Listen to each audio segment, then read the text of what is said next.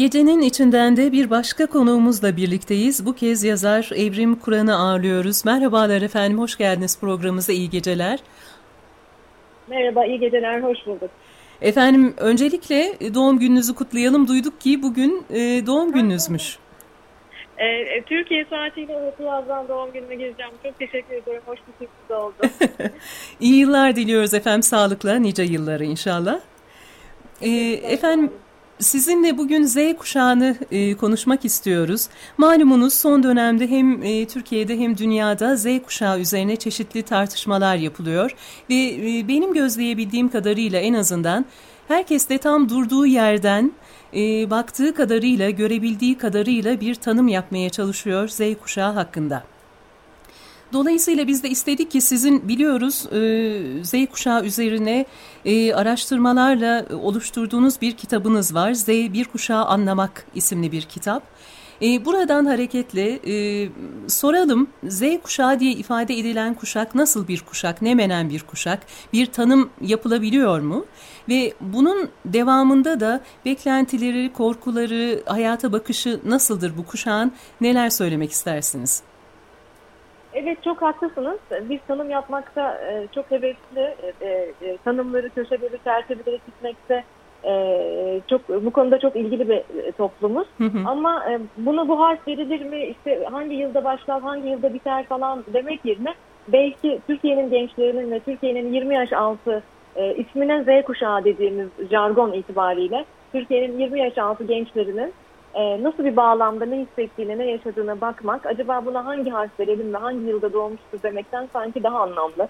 Tanımlamaya çalışmaktansa anlamaya çalışmak belki daha kıymetli olabilir. Ben uzun yıllardır kuşak araştırmaları yapıyorum ve Türkiye çok genç bir coğrafya olduğu için bilhassa Türkiye gençliği üzerine uzun yıllardır, son 20 yıldır e, gençlik araştırmaları yapan bir araştırmacı ve danışmanım.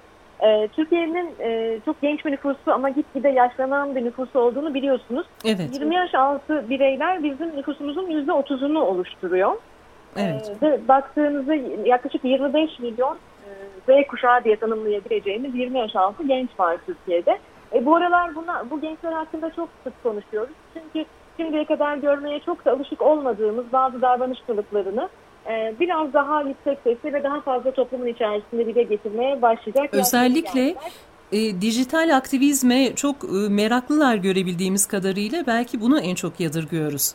Değil mi efendim? Evet, çok doğru. E, çünkü sonuçta şu anda mecra dijital. Hı hı. E, özellikle de Covid-19 süreciyle beraber epey uzunca bir süre daha mecranın, e, birçok konudaki mecranın dijital olacağı aşikar. Ama mecra dijital olmasaydı e, tarlada da e, aktivist olabilirlerdi, sokakta da aktivist olabilirlerdi, e, telefonda da aktivist olabilirlerdi. Çünkü genel olarak e, toplumsal barış, adalet, e, doğanın korunması, kaynakların e, heba edilmemesi, e, adil ve eşit toplum gibi talepleri olan e, epey yorulmuş ve yıpranmış bir e, dünya e, bıraktığımız bir kuşaktan bahsediyoruz. Dolayısıyla bu aktivist haller bana çok e, sürpriz gelmiyor.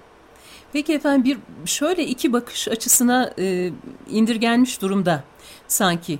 E, bir kısmı sizin az önce ifade ettiğiniz çerçevede aslında hem ülkeyi hem dünyayı çok e, derinden etkileyebilecek, dönüştürebilecek bir e, genç kesimden söz ediliyor ama bunun yanında hiç de aslında bu e, gençlerin e, böyle kaygıları olmadığı, geleceğe ilişkin pek endişeleri olmadığı, zamanlarının çoğunu e, internette geçirdikleri, sosyalleşmeyi sevdikleri, çalışmaktan çok hoşlanmadıkları gibi bir takım ön yargılar da var aslında. E, bu acaba e, Z kuşağı dediğimiz bu kuşağın tanımlamakta güçlük çektiğimiz bu kuşağın çok da homojen e, olmadığı anlamına mı geliyor acaba? bir kere tane boyutu var bu işin. Birincisi tek tip Z kuşağından bahsedemeyiz. Ee, dünya genelinde dünya nüfusunun yaklaşık %30'u 20 e, yaş altı gençlerden oluşuyor. Ama Türkiye'de de bırakın Türkiye'de kentten kente olan farklılıkları, bölgeden bölgeye olan farklılıkları aynı kentin örneğin Ankara'nın yukarı mahallelerinde ve aşağı mahallelerinde bile çok farklı Z kuşağı tavırları görüyoruz. Araştırmalarımızda bunu tanıtlıyor. Ama bence burada esas odaklanmamız gereken şu. Bir kuşağı anlarken, anlamaya çalışırken özellikle bulunduğu bağlam, bulunduğu coğrafya, yaşadığı bağlamdaki dertleri ne hı hı. ve hangi dertlerin adres edilmesi gerekiyor buna bakmamız lazım. Elbette ki Kuzey Amerika'nın Z kuşağı ile Avrupa'nınki, elbette ki Türkiye'nin doğusu ile batısı arasındaki Z kuşağının arasında bile büyük farklılıklar var. Ama e, bizim araştırmalarımızda karşımıza çıkan ortak talepleri ne? E, ortak bir dilleri ve ortak bir mecraları var mı? Bunu görmemiz lazım. Ben şuna inanıyorum, bütün kalbimle inanıyorum. Dünyanın 61 ülkesinde araştırmalar yapan bir yapının parçası olarak. Evet, Türkiye'nin 20 yaş altı gençleri birçok anlamda dünyanın gelişmiş ülkelerinden ayrışıyor. Çünkü çözülmesi gereken pek çok derdi var. Cumhuriyet tarihinde rekor kırmış bir genç işsizliği e, seviyesiyle mücadele etmek zorundalar ve belirsizliklerle bilhassa Covid-19 sonrası dönemde daha fazla mücadele etmesi gereken bir kuşak. Ama zenginiyle yoksuluyla, e, orta sınıfıyla hiç fark etmeksizin kuşağın Türkiye'de de üzerinde ciddi şekilde odaklandığı, durduğu ve asla tepkisiz olmadığı, bu anlamda da apolitik olarak kesinlikle nitelendirilemeyecek bir duruşu var. Duruşu olan bir kuşak ama bu duruşu dijitalde gerçekleştiriyor olması onun kapısını bilgisayardan veya telefondan kaldırmadığı gibi e, ön yargılı yaklaşımlarla e, eleştirilmesini gerektirmiyor bence. Hı hı. Doğaya, kaynaklara, e, yıpranan doğaya e, çok ciddi şekilde e, önem veren, tepki gösteren ve bütünleşmek ve bütünleştirmek üzere gelen bir kuşak olduğunu düşünüyorum ben. İyi dinlersek, daha az konuşup daha çok onları dinlersek bence satır aralarını daha dikkatli okuyabileceğiz. E, benzemezlerden oluşan, benzemezlerin bir araya gelip barış ve huzur içerisinde bir toplumu inşa edebileceği bireylerden oluşan bir kuşak. Evet bireysel deniyor. Hayır bireysel değil toplumsal bir kuşak sadece kendi bireyselliğine saygı isteyen e, ve saygının kazanılacak bir şey olduğuna inanan bir kuşak. Türkiye'de ise bir parça daha fazla umuda, iyimserliğe ihtiyacı olan bir kuşak. Peki bunu nasıl vereceğiz efendim onlara? E, bence gerçek yaşamda onlara daha çok yer vermemiz gerekiyor. Hep hep söylediğim bir şey Türkiye'de yerel yönetimlerden, Türkiye Büyük Millet Meclisi'nden, tüm siyasi partilerin merkez yönetim kurullarından parti meclislerine kadar bizim artık bu gençlere yer vermemiz, onlara ses vermemiz ve onları daha çok dinlememiz gerekiyor. Kurumlarda, şirketlerde daha fazla hata yapmalarına izin vermemiz gerekiyor. Ve evlerde ebeveyn olarak da daha az müdahil olmamız ve sorun çözmelerine olanak tanımamız, alan açmamız gerekiyor.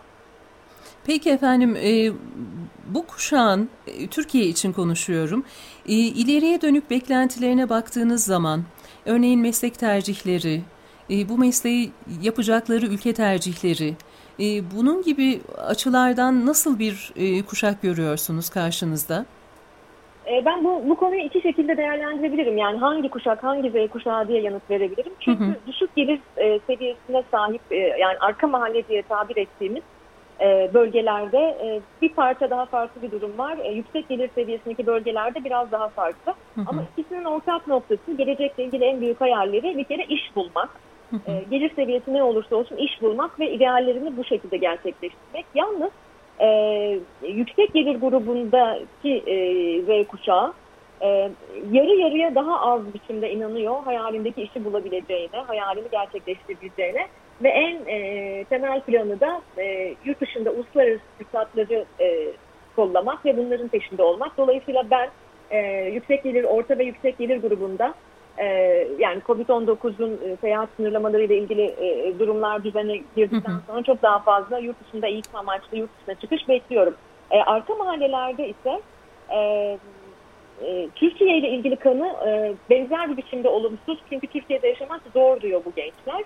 Ama onların da bulundukları mahalleden bir üst mahalleye çıkmak gibi, e, gitmek gibi e, bir e, Türkiye'den gitmek değil ama bir üst mahalleye daha yüksek bir sosyoekonomik seviyeye çıkmak gibi onların tabiriyle yırtmak gibi beklentileri var. Dolayısıyla biz aslında zenginiyle yoksuluyla e, yaşadığı hayatı idealize etmeyen ve o kutudan çıkıp başka bir yere doğru gitmek isteyen iki farklı Z kuşağı profili görüyoruz Türkiye'de. Ve ikisinin de memnuniyetsizliğine yanıt verebilecek kaynakları Türkiye'de yaratmak zorundayız. Evet, önce anlamak sonra yaratmak galiba. Meslek tercihleri açısından nerelere e, yönelme noktasında tercihlerini belirtiyorlar? Bir tane kadar robotlar gelecek, işlerimizi elimizden alacak. Bakın görüyor musunuz bu gençler çok dijital, çok teknolojik falan filan desek de hala oldukça konvansiyonel mesleklere yönelim var. Bunu söylemek zorundayım. Hı hı. E, mühendislikten, avukatlıktan, doktorluktan tutun da yani e, konvansiyonel mesleklere yönelim var. Ama düşük gelir grubu semtlerde bu konuda kafalar çok karışık. E, genellikle onlara e, toplumsal statülerini artıracak değil, bireysel olarak güç verecek e, mesleklerin mesleklerle daha çok ilgililer. Mesela çoğu bekçi olmak istiyor, çoğu e, polis olmak Bu ilginç evet. Evet. Yani ee, öyle çok hani robotik ve e, üst teknolojik mesleklerden bahsetmiyor Türkiye'nin Z kuşağı hala. Sakın ola yanılmayalım. E, şartlarla dediniz ya e, yaşanan bölgenin, e, semtin, ülkenin evet. ya da ülke içindeki bölgelerin şartlarıyla paralel olduğu görülüyor. Bir miktar değindiniz ama hem aile açısından hem ülkedeki kurumlar, siyaset kurumu ya da özel şirketler bağlamında daha çok yer verilmeli Z kuşağına. Bununla ilgili atılacak adımları somut olarak biraz daha açabilir miyiz? Evet. Gençlerin kendilerinin tabii ki girişimleriyle yapılabilecek bir takım şeyler var ama bunun dışında yapılabilecekler ne olabilir? Gençlerin girişimci olabilmesi için bir kere ben bunu sık sık anlatıyorum. Türkiye'de, dünyada 61 ülkede 1,5 milyon gencin profillerini çıkaran bir model kullanıyoruz biz araştırmalarımızda. Hı hı. Ve girişimcilik de bu profillerden bir tanesi. İşte yedi farklı e, profilde ölçüyoruz e, gençleri. Ve Türkiye'nin gençleri her ne kadar girişimci olmak isteseler de e, kariyer profili itibariyle aslında girişimci kumaşa çok da sahip olmadıklarını görüyoruz. Çünkü bizim konvansiyonel eğitim sistemimiz hatta ilk öğretimden, temel öğretimden başlayarak üniversiteye e, e, uzanan ölçekte aslında girişmelerine çok olanak vermiyor girişimciliğe çok e, açık kapı bırakmıyor. Çünkü hata yapmakla ilgili, başarısızlıkla ilgili toleransları düşük toplumlarız biz.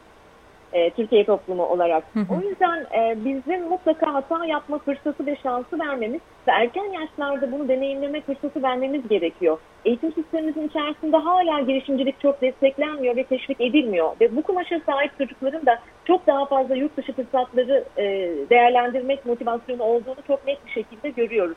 Bu sebeple e, bu gençler zaten girişimci, onlar bir icat çıkarsın bakalım olur mu olmaz mı diye izlemek yerine onların girişimciliğini destekleyecek, onların girişimci kaslarını güçlendirecek e, e, sistemler kurgulamamız orta vadede son derece önemli.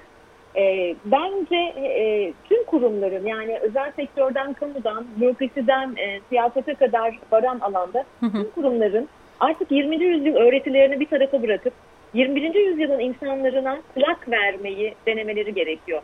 Bizim gençleri anlamamız için e, şaka yapmamıza, espri yapmamıza veya gençlerin dilinden konuşmamıza gerek yok.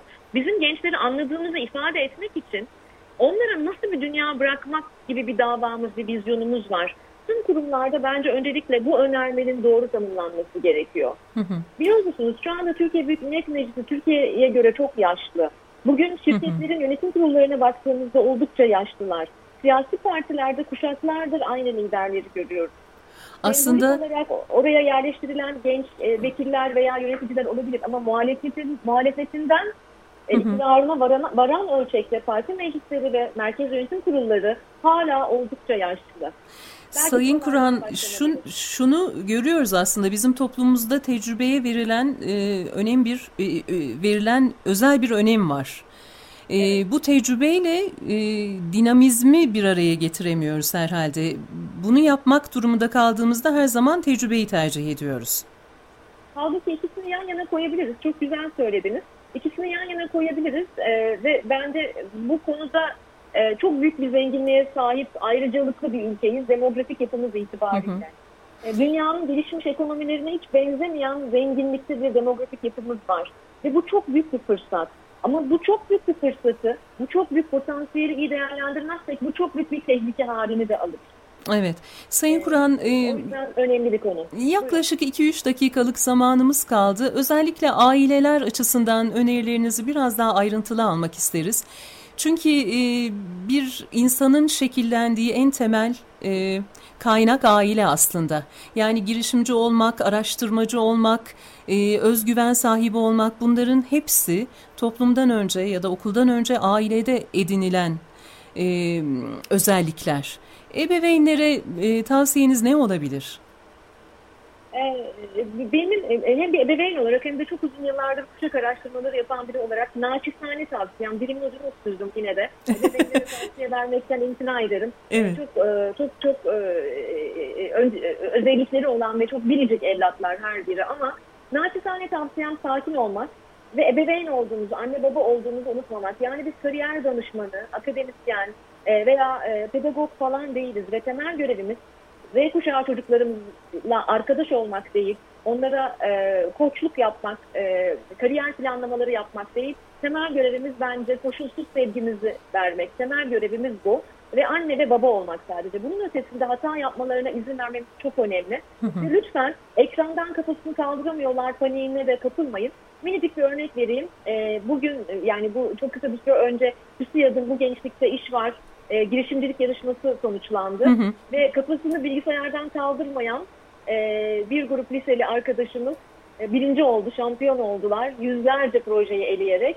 E, onların da ebeveynleri bu çocuklar kafasını bilgisayardan kaldırmıyor diye endişe ediyorlardı. Ama onlar bir e, e-oyun e, girişimi yaptılar e, ve bir şirket kurdular.